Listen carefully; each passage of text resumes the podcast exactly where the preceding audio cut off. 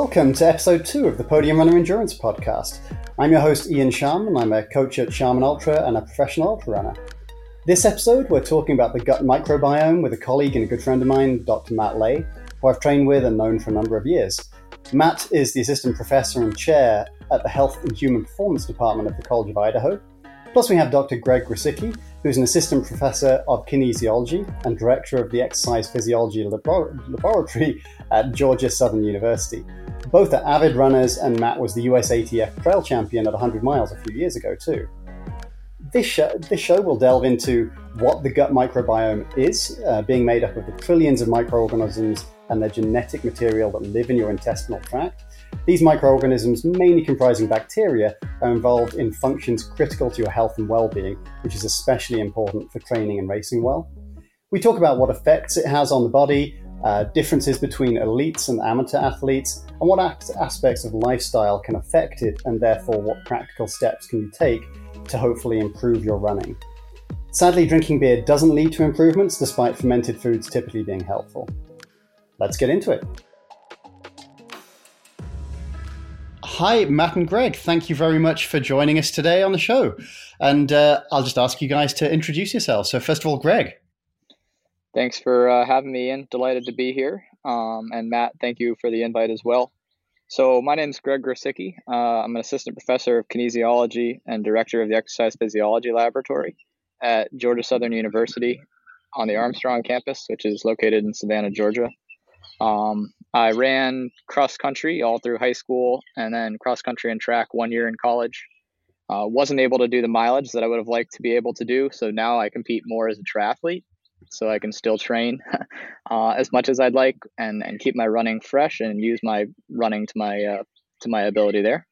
And uh, yeah, I live in Savannah with my my young daughter who's nine months and and my wife Brianna. And Matt. All right. And I am an assistant professor in the Department of Health and Human Performance at the College of Idaho. I live in Boise, Idaho. Um, I ran all through uh, high school, college, post collegiately for a while. Uh, I've been sidelined with a knee injury for a couple years now and have been doing more biking to get my sort of endurance exercise fix. And of course, I'm also a coach with the Sharman Ultra Group. And uh, yeah, I'm at home with my eight month old daughter um, where we live. So Greg and I have similar backgrounds. And, and the reason that I chose this subject to be a really useful one for runners um, is because of you, Matt, because uh, we've known each other for quite a while. And uh, I think one of the first times I heard about gut microbiome was when you were doing a study at Western States 100 Mile a couple of years ago. So, why don't we start off just with what the gut microbiome is? Um, do you want to start off, Matt, and then add in anything else, Greg? Yeah, sure. I can take a stab. Um, so, the microbiome in, in general is actually all of the genetic material that is from sort of non us tissues. And that includes uh, bacteria, viruses, archaea, different forms of single celled organisms.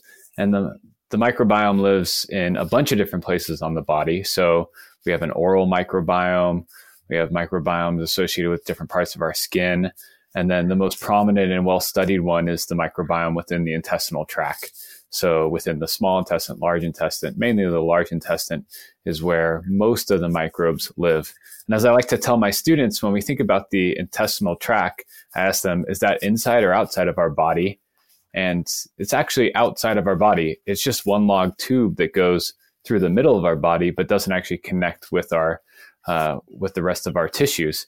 And so it's the interaction of those microbes in that tube with the sort of tissues surrounding it. So our intestinal wall um, that really makes up the interaction that's important for both health, exercise, performance, um, and a bunch of different things that have been highly researched in the last five, ten years. I leave anything out, Greg?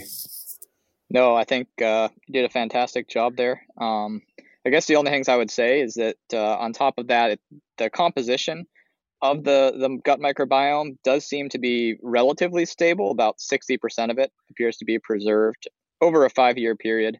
But the remaining, that remaining 40 or 50%, does seem to be highly dynamic and influenced by a variety of factors, both internal and external, as you alluded to. And that uh, for those who want to read more about it, I would highly recommend they check out uh, the NIH Human Microbiome Project. Uh, the first one was launched in 2007 and went from 2008 to 2016. And this was really just kind of shows the, the novelty or the newness of this uh, area of study. And really, they just wanted to, as you said, characterize what are the different bacteria living in the various bo- regions of the body and then only recently, because of the promising findings from this initial round of the Human Microbiome Project, another 10 uh, year funding initiative was put forth by uh, the National Institute of Health to get a little of, of an understanding as to how some of these microbes contribute to some more specific diseases. Things like inflammatory bowel disease, diabetes, and, and pregnancy and preterm birth uh, are at the very top of that list. And so, at a high level, the, the, main question I think most people would be thinking about is that what does this matter? You know, what, what, why do we, we, care about it? So, what does this affect as a runner and just in general? You mentioned there are some diseases that can be directly affected, but uh, Greg, what as a, directly purely for for running performance and, and related to that side of things, is this a really important element? I would say certainly, and I think the key evidence from that is really the myriad of studies linking the microbiome to so many of the physiological systems in our body. Um, my first area of inquiry in the microbiome really had to do with how the microbiome influences the regulation of skeletal muscle mass with age. But similarly, the microbiome can influence muscle mass in athletes and, and thus is going to be absolutely critical for performance. Um, you know, particularly athletes wanting to to, to do well. Um, also metabolism would be another one. And then even some more things that are far more distal to what we may think may be influenced by the microbiome such as uh, our, our psychological state. Um, there's, there's this whole s- series of communication between the microbiome and the brain. Um, and, and so that you know is obviously going to be super important for those interested in something like the ultra marathon yeah, that's certainly covering uh, a, a lot of different things, but the, the brain and the body basically are dramatically affected. But at the moment, is it fair to say that we're just starting to learn about this because it, it, the research has only been occurring in, in the last few years, really?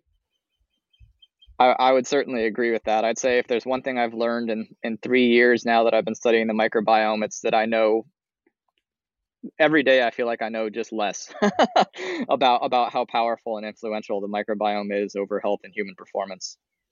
And are there any commonalities between what has been seen in elite athletes for their gut microbiome versus, say, a more casual runner versus someone who's sedentary? Um, Matt, to start with. Yeah, I was just reading a study this morning, and it did seem like elite athletes tended to have more microbiome or microbiota diversity. And diversity is one of the key sort of hallmarks of good health related to the microbiome. So you want to have more species of bacteria. Um, and really, it seems to be more related to the genetic material of that bacteria so that the, those bacteria make a bunch of different genes. Those genes make a bunch of different proteins those proteins can influence a bunch of different metabolites. And the more diverse of a system you have, the healthier you tend to be. And the uh, more elite athletes tend to have a more diverse microbiome. Um, along with that sort of same idea is that the more vigorous exercise that you uh, undertake, the more likely um, you are to have a more diverse microbiome. So there was a study that looked at, uh, it was a fairly long study that did um, sort of leisure activities, so activity around the house, moderate intensity exercise, and vigorous intensity exercise. And vigorous intensity exercise seemed to have the largest effect on the microbiome diversity. And so maybe doing more intense training that more elite athletes would do would be associated with that diversity of microbiome. Could, could this be something where there's a, a, genetic element that the people who get to the elite level maybe are able to get a better, uh, let's say, for a running perspective, gut microbiome. Uh, do we know if there's is it a kind of chicken and egg thing that they they have a better uh, gut microbiome for running, partly because they train so hard, but could it also be something that's allowed them to train so hard and get so get so good, or do we not know? Well, there is some evidence um, that well, well, first off, the microbiome is about fifty percent or sixty percent genetic, as as Greg was talking about. Its stability over time. Much of the microbiome is stable over time, and so that's clearly a genetic influence that um, you may have gotten from early environmental exposures, but something that's going to be more stable. Um, there does seem to be other evidence that some of the adaptations associated with exercise, and so these aren't necessarily performance adaptations yet that have been studied, but I imagine that these are, if not ongoing, that they're going to be ongoing pretty soon. Uh, so there's a one particular study where they looked at the effects of exercise on glycemic control. So on how you can prevent, say, someone who's pre-diabetic going to diabetic, uh, and perhaps they can go back to a healthy state um, of glucose control and regulation. And what they found is that the microbiome accounted for a large variation in the number of people that responded positively to the exercise training compared to those who responded, did not respond at all, or even responded negatively. So some people have really positive, get really positive health benefits from exercise. And actually, some people show either just slight benefits or no benefit at all. And so they were showing that the microbiome itself is responsible for part of that um, response, and that they could then figure out based on somebody's microbiome whether or not they would be a responder with regards to glycemic control uh, if they trained or if they did not train. This is a really, really fascinating study. And I think that you're going to find that other physiological traits like endurance capacity, so the mitochondria, density in the muscle, muscle mass, those things are also going to be related to the just inherent microbiome that somebody has. That's fascinating. So, would that mean that there's potentially a benefit from being able to either get some kind of medications based on elite athletes' microbiomes, or I've, I've heard the kind of ickier side of it of the idea of you know you get an elite athlete's poop, and somehow put that into a non-elite athlete or someone to avoid them from getting diabetic. Uh, is that a feasible concept? I suppose is the right way of putting it. It's, it sounds disgusting, the idea, but however that may work, is that something that could have potentially a dramatic effect on things like obesity as well as performance? Uh, Greg? Yeah, that's actually a really good question. Um, and there's actually a you know taking that uh, that idea there's a there's a startup out of the Wyss Institute at Harvard uh, called FitBiomics. I believe David Sinclair is on is is is on their their team, and and he's doing exactly that, uh, trying to look at what are the signatures or the hallmark characteristics of the microbiome from these elite athletes and then can we basically use uh, this knowledge to formulate a elite microbial cocktail to either improve performance or possibly to improve health and wellness and, and help with disease. Um, kind of dovetailing off what Matt said, even with that study in, in cell metabolism, where they showed that uh, the microbiome predicted um, the glycemic response to exercise training and, and improvements in insulin sensitivity. Uh, this this next series of the the human microbiome project that I referred to earlier actually showed that they can look at people's microbiome and predict their insulin sensitivity as well without exercise training. And so I do think there certainly is um, a future behind trying to characterize what are the the desirable microbial traits and then finding a way to to use those to improve health and, as well as performance for for athletes i certainly see the field moving in that direction and so could that even be something like a fat pill? Basically you know the kind of the holy grail of, of medicine a way that you could give something to someone and, and stop them getting fat or make it harder for them to get fat? Uh, it's hard hard to say for sure hard to say for sure um, but but speculatively, uh, the microbiome is certainly uh, has a has a big role in metabolism, and and thus metabolic health might actually be able to be modulated by by improving the microbiome. Um, you know, it's kind of funny you said that. There initial studies in the microbiome um, dating back, and this is the early 2000s. But one of the ones that that is most cited or discussed in the context of the scientific literature is one that was done by Ridaura and colleagues, and this is in 2013, where they actually found twins. Um, one of the twins was obese and one was lean. So some of the microbiome was probably similar, but they did see some key microbiome differences between those twins. They took uh, their microbiome and transplanted it into mice, and that they actually showed that the mice took on the basically body composition of the twin they they received the microbiome from. So that is that the mice who received the microbiome of the lean twin stayed lean, and and the, and the mice who received the microbiome from the obese twin became obese. Um, kind of wild, but but it certainly does suggest that that indeed, yet, yeah, that that may be possible. And so, related to that, oh, go sorry, just just to follow on, and Matt, you can add your stuff in. But would that mean that the the differences between the twins, obviously genetically, they'd be almost or they'd be the same, but it would be would it be diet, or what would be the factors that would have differed between those two twins that would have led to their microbiome and their entire body being different?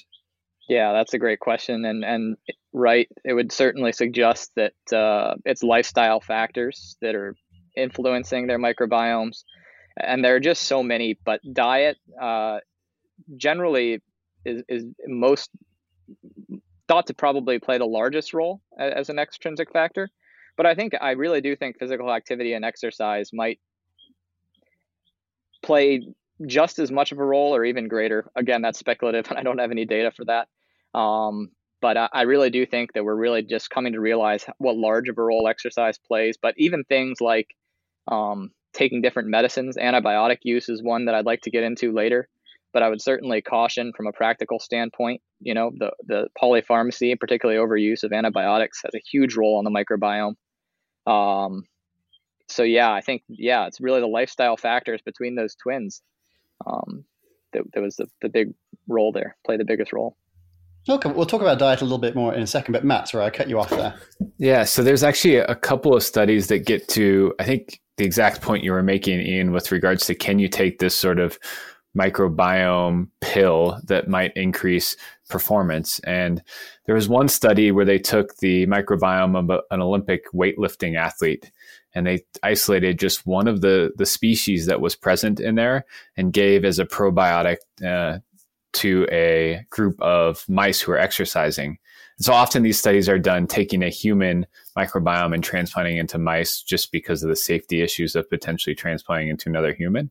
But with this study, they actually found that the mice were able to better recover from exercise um, and also increase performance.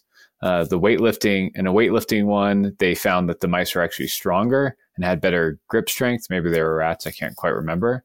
Um, and then with regards to that that great study that was in Nature Medicine, where they looked at um, that the Fit Fit Biome company was sort of built off of.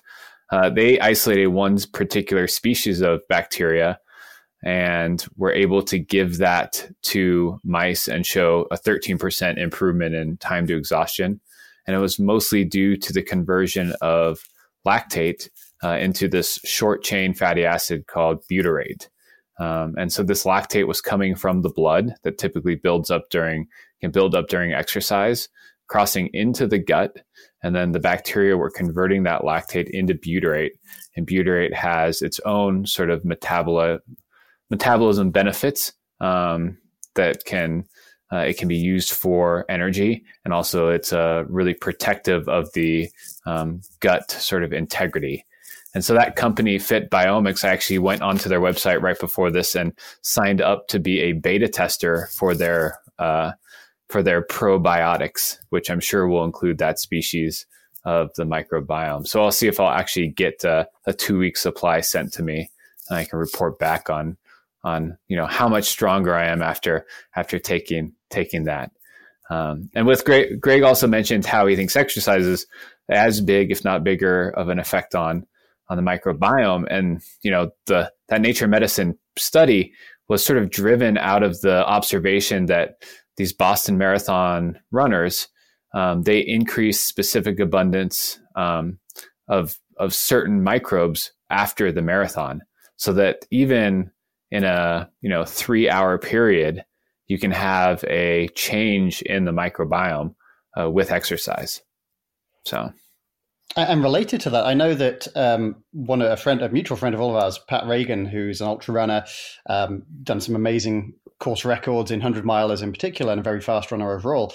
That he was studied by Greg at um, Western States, I think it was last year, looking at his gut, gut microbiome in advance of the race, uh, a few weeks for right before, uh, and changes afterwards. So you just mentioned how it can change in a short amount of time. So, Greg, what did you find from from that? Was obviously a study of one person, but a pretty extreme set of results from him. And what what does it really mean? Do we know?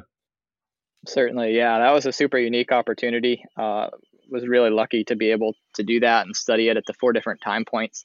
And there was actually another study published just before ours in people who did uh, it was like a ultra endurance row, and they similarly saw some pretty robust and pronounced changes in the microbiome, specifically that diversity metric that Matt referred to earlier improved, and that seems to be one of the the signatures of uh, um, of exercise induced microbial flux.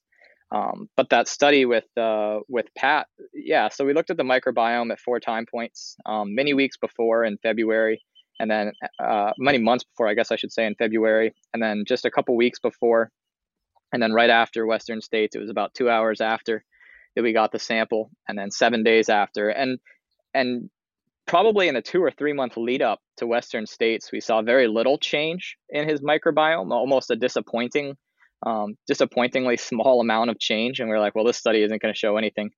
Um, and then immediately after Western states, just the difference, what we saw of his microbiome two hours after compared to two weeks before was absolutely uh, just, it, it, absolutely amazed us. Um, particularly one of the things that, that Matt just talked about in those Boston Marathon runners, there is that specific uh, bacterial genre. Uh, it's called Veillonella, and it increased to an to a relative abundance of about two to three percent in these runners after they ran the uh, the Boston Marathon. And and with Pat after he ran Western States, we saw a fourteen thousand percent increase. Basically, it went from almost insurmountable, almost none of it, um, to to it. It made up ten percent of his of his entire microbiome after the Western States race. So basically it went from non-existent to, 10% of his microbiome was this this one bacterial genre that as Matt said it's the its only carbon source is lactate and and fortunately that study from Harvard showed quite clearly that lactate does move into the gut and then uh, it can be converted to to uh, to butyrate and and that's going to be extremely beneficial for exercise butyrate can be taken up and used by the muscle as an alternative fuel source um, and so it really does beg the question. You know, Pat is obviously a fantastic ultra runner. Um, this 10% increase in this in this Veillonella is that occurring in all of these all these ultra runners as they do Western states, um, or is that why he was able to do so well because he was able to produce um, so much of this this additional fuel? It'd be really fascinating to to be able to study more of that. Um, and then obviously it was just a super extreme stimulus um, but but I think that's a great way to to study these kinds of things.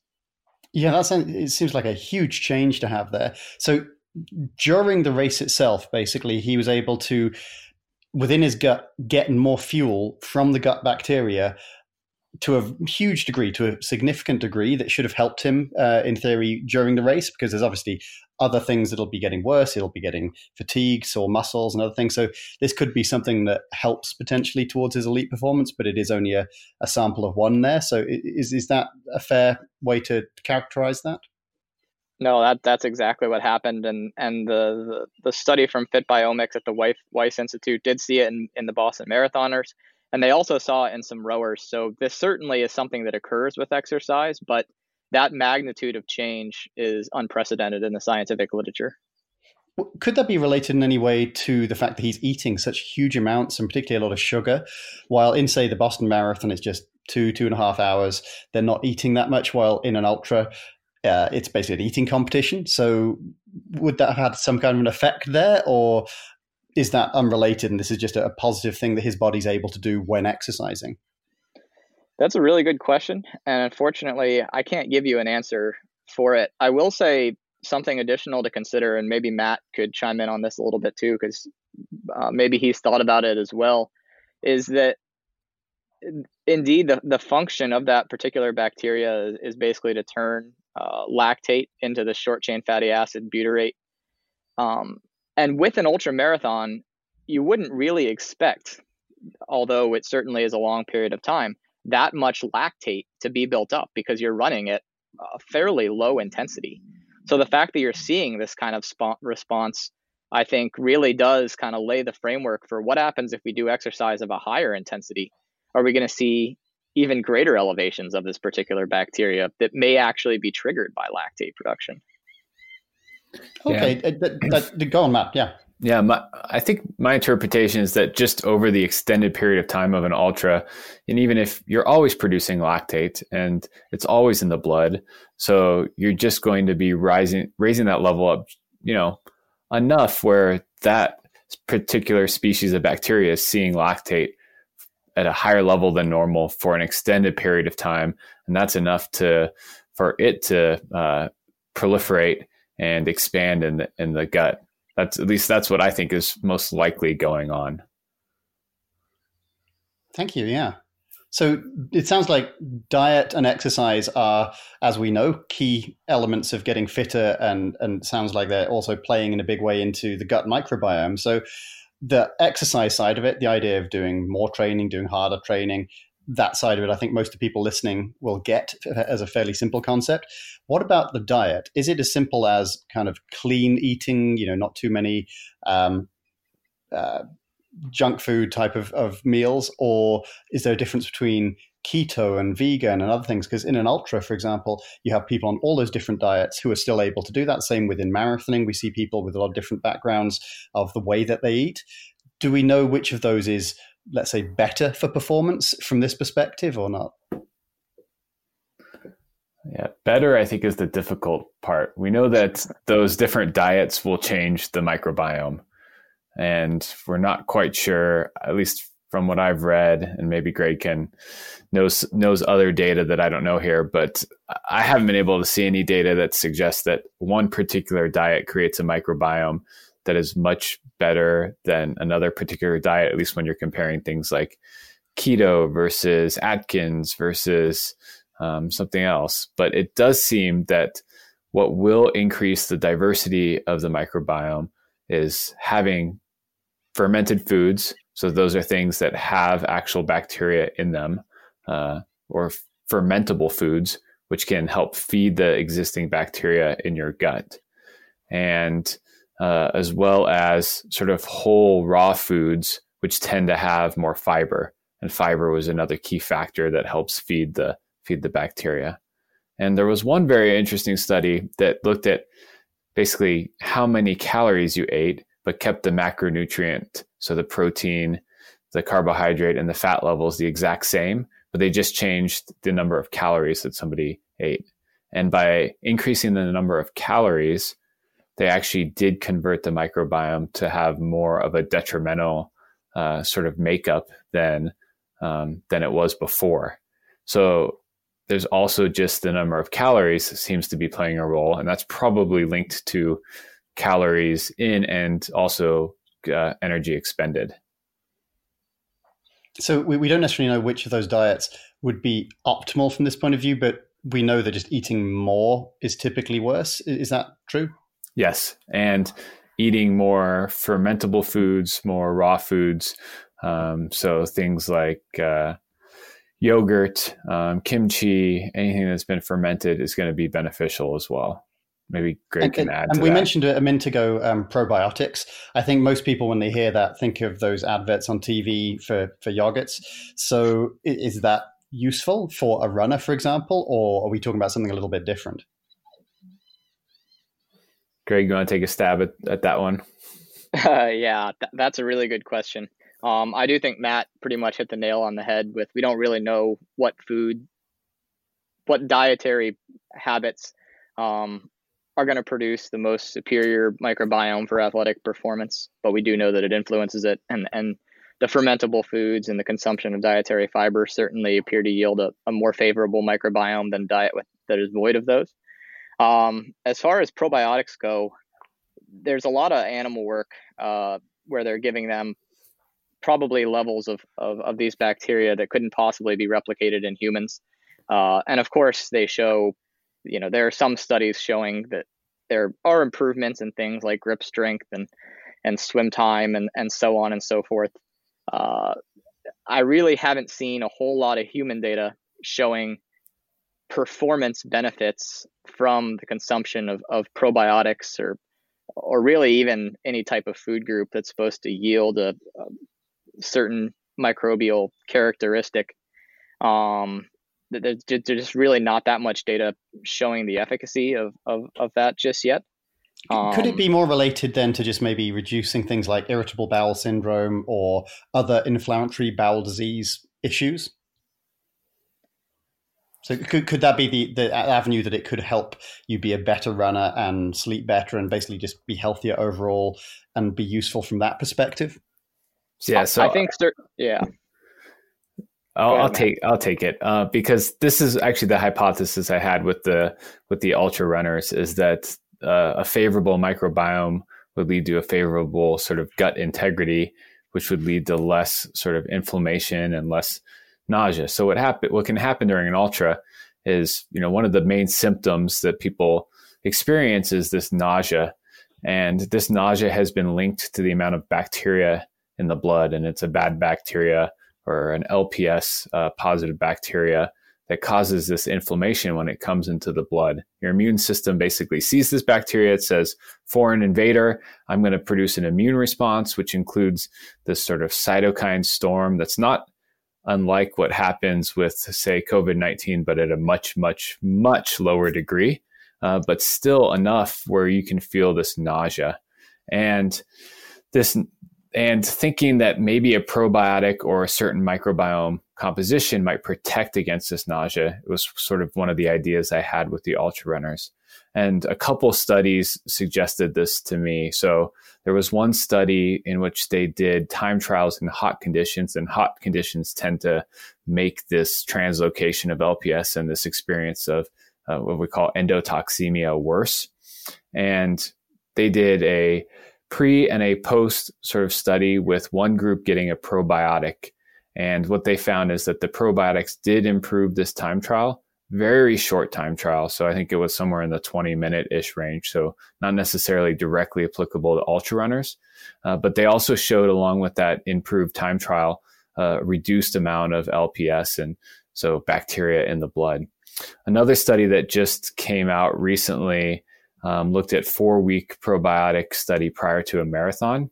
Uh, there's a group from the UK that's pretty well res- respected, and they showed that uh, there was reduced GI symptoms during the race in the last third of the race. Not necessarily in training leading up to the race, but in the last third of the marathon, there was a lower number of gastrointestinal symptoms, so things like nausea. Uh, so I do think there's some evidence, like you were saying, Ian, that that it might just be protecting the gut health, and there might be an indirect effect on performance uh, more so than a direct effect on performance.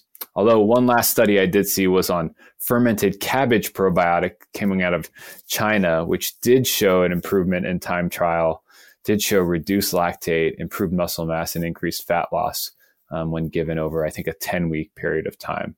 And they actually show, had two different doses and showed a dose response effect of that.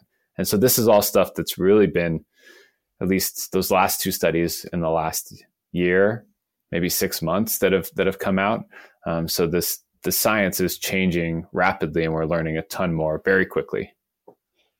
So I, I have a multi-part question coming out of that. I'll do it bit by bit. So first of all, it sounds like someone who maybe in their marathons or ultra marathons is having a lot of stomach issues, that there's some potential here for probiotics and fermented foods in their normal diet to maybe help with that. Um, first of all, does that that makes sense as a concept? But there's more research needs to be done. Um, Matt or Greg, either. I would say there's probably very little downside, and that's what we want to look at first is to make sure we're not doing any harm to somebody. And so, little downside and potential upside uh, is, is my sort of opinion of that. Greg, would you agree with that? Yeah, but, I, but obviously more research needed. Definitely, but I've kind of seen it uh, alluded to actually a paper from a, a group at uh, University of Illinois alluded to it uh, as a bit of a hormetic response that indeed exercise you know there's a reason we get gastrointestinal symptoms and stuff when when we do particularly prolonged endurance events. And that's due to partly at least uh, low blood flow to the gut and actually a, somewhat of a breakdown of this gut barrier. But almost just like we have with our uh, our muscle right? You break it down and you get sore after a workout the gut barrier adapts and actually becomes more robust through this uh, continued training and that might have to help to build up the gut barrier in these athletes Okay. And, and the second part of my question, given we've mentioned the word fermented a few times, is what about alcohol? Um, is this a, an excuse for people to just drink large amounts of alcohol to improve their gut? Because that, uh, I'm guessing, is not the case here. But uh, Matt, do you want to start off on that? Well, I think Greg has. Didn't you have a beer sponsor, Greg? yeah, but I haven't included them in any microbiome studies just yet. You're gonna have to, you know, not participate based on conflict of interest on that yeah, on that answer. Probably, probably. but, but, but in a serious way, is drinking any alcohol, you know, small amounts potentially helpful from that perspective, or not? I don't know of any research. It's really hard for me to say on that on that question. I can I can see the alcohol being a metabolite for some of the uh, bacteria in the gut, um, but I can also see the alcohol being uh, something that kills a lot of bacteria and microbes. So I I don't actually I don't I don't really know anything about that particular substance in this regard. So. So, so the the advice to come away from the podcast is probably heavy drinking will not be helping in this perspective. Well, we know it won't help and, in general, so yes. but I think people would look for the silver lining if it can help in one way. That'll be a good excuse. So probably not, though. Um, and then that leads to the other uh, part of my question, which is we've talked about we don't know necessarily what the best things to do are for improving this for, from diet, but what about bad things? So eating too much. What about junk food? What about heavily processed foods? Do we know that these tend to be worse or not? Pure, purely from the gut microbiome perspective. We know they're worse in other ways. Certainly, uh, like high fat diet, really high, a diet very high in fat, or a diet super high in simple and refined carbohydrates has been shown to induce basically a, what they call dysbiosis or a dishealthy gut microbiome. Um, and and so certainly avoiding uh, that that type of eating um, seems relevant. Uh, now, I think it's different, or, or possibly at least interesting, when you look at uh, this through the lens of an endurance athlete who's expending so many calories. Um, it's hard to tell someone who's doing ultra marathons, for example, not to eat a lot of simple or refined carbohydrates. Um, and I think that honestly needs to be studied a little bit more. But but certainly in people who are obese, um, is where this is mostly studied and, and diets high in, in the simple refined carbs and, and high fat seem to seem to induce bad changes. So it, it does seem like there's obviously big benefits from both diet and exercise. Are there any other um, elements of people's lifestyle that are likely to have an effect on the gut microbiome? So as you take antibiotics for uh, some sort of sickness, some sort of bacterial infection you might have, or even to prevent some sort of bacterial infection, um, you're basically wiping out the entire microbiome. Well, at least you're wiping out most of the microbiome. And one of the bad things that can happen is that not you don't get to selectively choose which microbes you wipe out with the with the antibiotic use. These are broad based drugs that wipe out, um, you know, try to wipe out all of the bacteria. You might have some bacteria that survive, and those aren't necessarily what we would say is good bacteria. They could be um, the uh, negative or the the sort of detrimental bacteria that survive, and then they're in an environment in which they can just proliferate and they can repopulate the gut at sort of an advantage because they're already there. And so you can end up with this dysbiosis after antibiotic use. So people often have GI symptoms um, with antibiotic use. And this is part of the reason why is they induce a, this gut dysbiosis from antibiotics. And so a good recommendation, and sometimes uh, you actually be prescribed a prescription type of probiotic uh, to take following a, a, treatment regimen of antibiotics. So that's one thing to consider during training as well as leading up to races. Uh, like if you have the choice to not take an antibiotic, uh, you probably want to err on the side of not taking the antibiotic rather than taking the antibiotic. Uh, most of the time, our immune systems can perfectly deal with a, a bacterial infection uh, perfectly well without the help of antibiotics. Yeah, no, Matt hit the nail on the head exactly. Um, just trying to avoid that for for endurance performance seems to be highly relevant. A, lot, a large number of studies showing decrements in performance after antibiotic administration. It certainly just kills off the, the diversity and, and many of these other beneficial bacteria we see in elite athletes. And how long does it take to, for that to have an effect? As well as how long does it take for any dietary changes or even training changes to have an effect if they're different timelines? Is, is this quite a, a quick thing people can do, particularly from the perspective of, hey, my race is coming up, so if I change things in the last week and I'm uh, particularly good about diet or particularly good about not needing to take antibiotics at that point, could that have a, a big effect in a short amount of time to improve race day? I haven't seen anything as short as a week. Some of the studies I talked about did four week um, supplements that showed some benefits. And I know that other studies have shown, say, six weeks of exercise training followed by six weeks of not exercise training. And that period of not exercise training was able to reverse any positive changes they saw in the in the six weeks of training. So it is, I would say, it's more in a multiple multi week sort of time frame that you're going to get more lasting beneficial effects. And is that the same for antibiotics, or, or do we not know? Much faster, right? Because you're only taking them for seven to 10 yeah. days ish.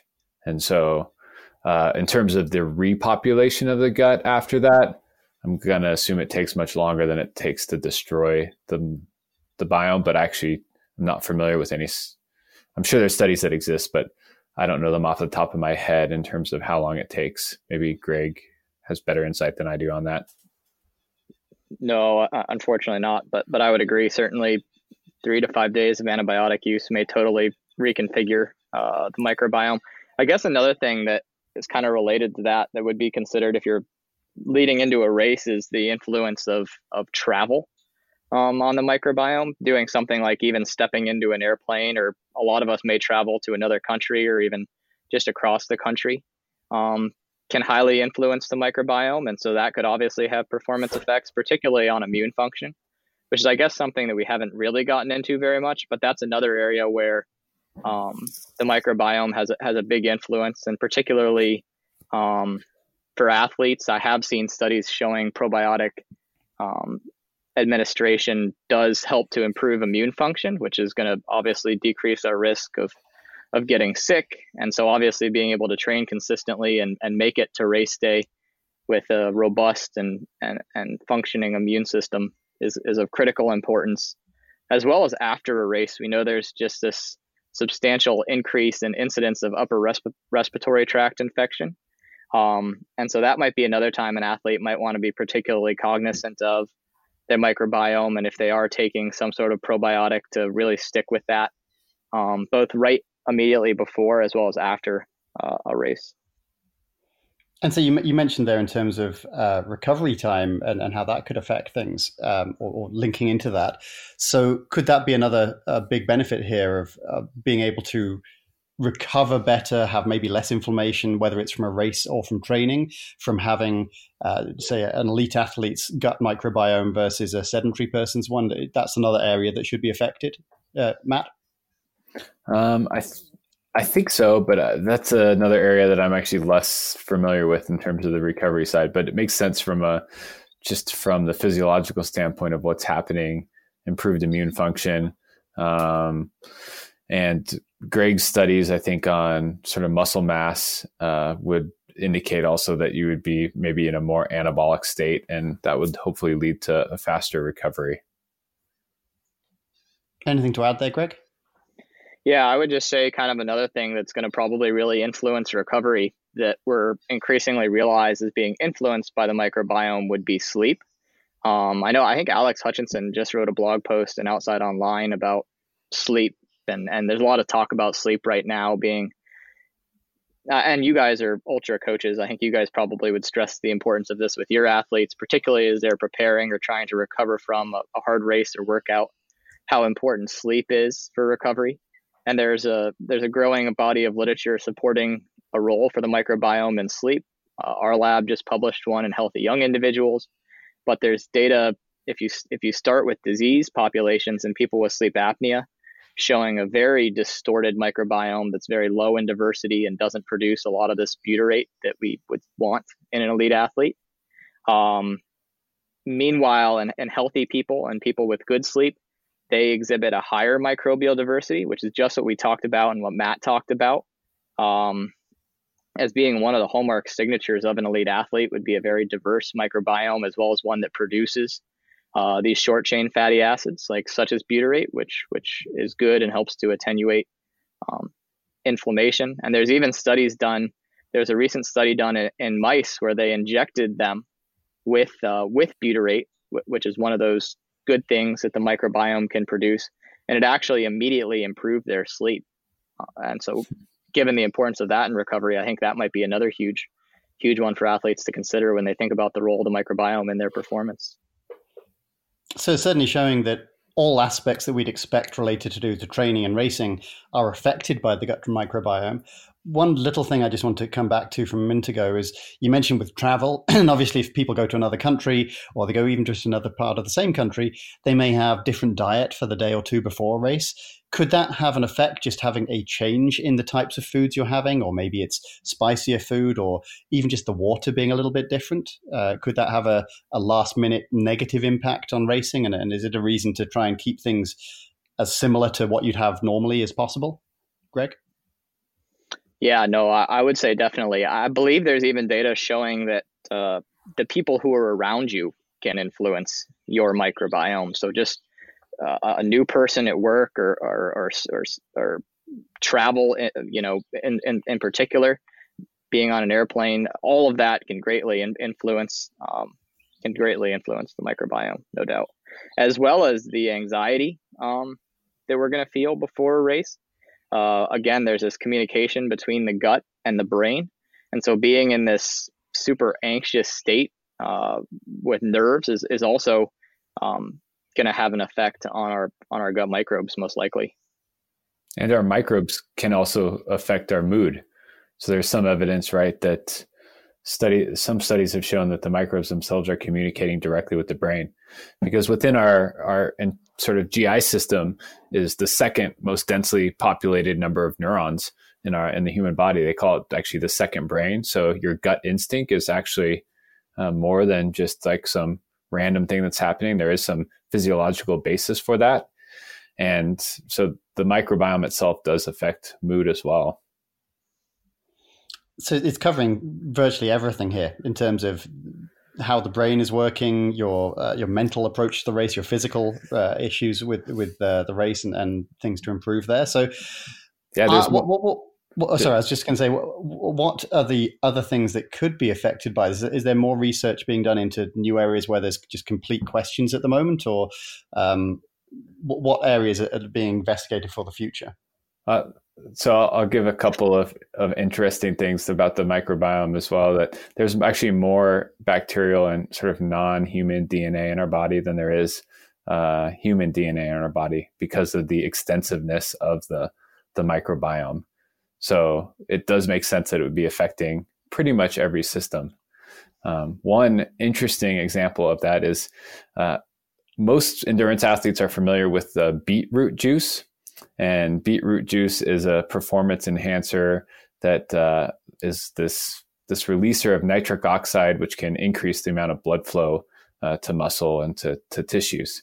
And they had no idea how this beetroot juice was working like how was it converted being converted from it's nitrate to nitrite i think that's the right direction. Um, and what they found is that in the mouth the microbiome in the mouth was doing that conversion. So people who frequently used mouthwash were actually killing off some of the microbiome and they were not getting beneficial performance effects from beetroot juice. So I think that the microbiome is probably having a significant effect on uh, on any any supplements that might be working, might actually be working through the microbiome in a way uh, because we know that the microbiome metabolizes many of these these substances. So that's one area I think that's interesting. Um, and a second area that I was looking at uh, what is being funded by NIH right now is there's actually a tool online you can search for grant topics and grant idea and grants that are that have been funded. And one idea that's being looked at is the interaction between the microbiome and just vascular health in general. So blood pressure um, and other sort of cardiovascular health markers and the microbiome seem to be linked in some way. Um, and that's a grant to Doug Seals' lab in uh, at University of Colorado. Anything you want to add there, Greg, about uh, future areas to be looked at that could have an effect? Uh, no, I, I think that's those that those are pretty interesting things. I was particularly fascinated by that.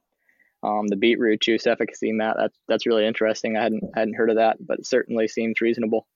Um, I think one of the things that's most interesting to me, and, possibly this is just because I just had a kid, is the effect of even birth mode on on the microbiome and and how when we're born, um, the change of the microbiome through infancy into an adult into adulthood and and the diverse early impacts of factors such as even like breastfeeding versus bottle feeding and um, you know i see my kid eating leaves on the floor and i'm like oh maybe it'll be good for her microbiome um, uh, the, the the silver lining right but but i, I do think like uh, the influence of of things early on really early on in our life and how that affects our microbiome later down the road and maybe predisposes us to to risk for for particular diseases.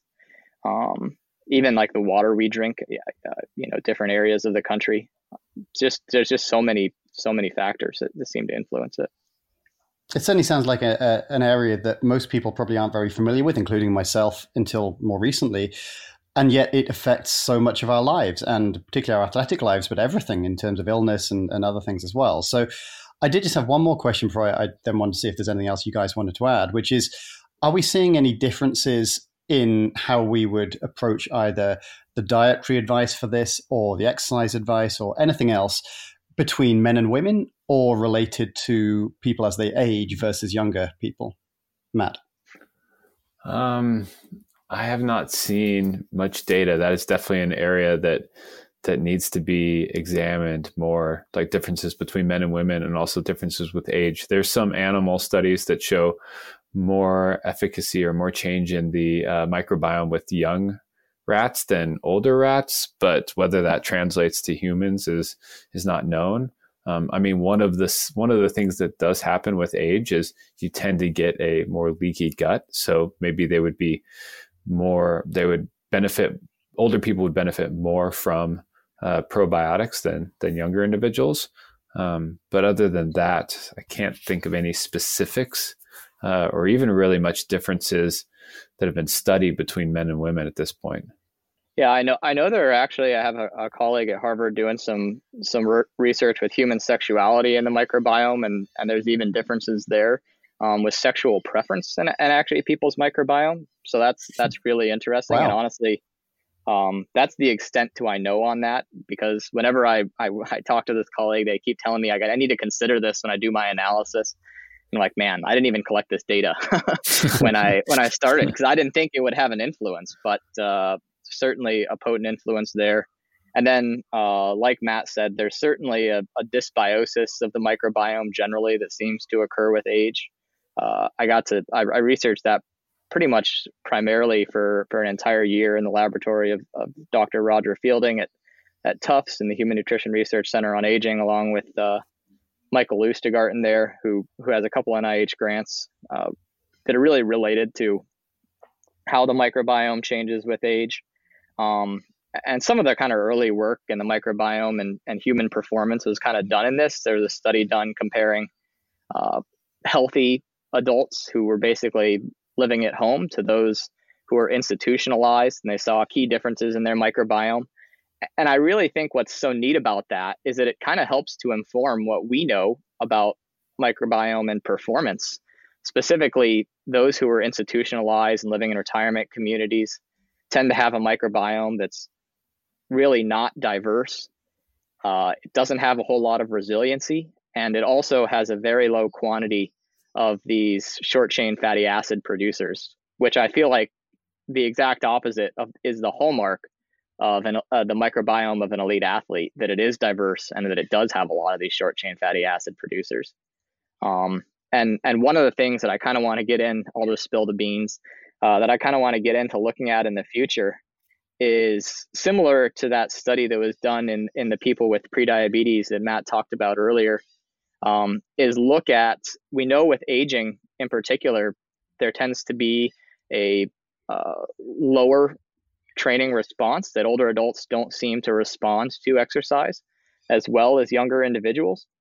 And so, might the microbiome be one of the catalyzing factors for this? And even in within or among older individuals, does the microbiome predict exercise training efficacy?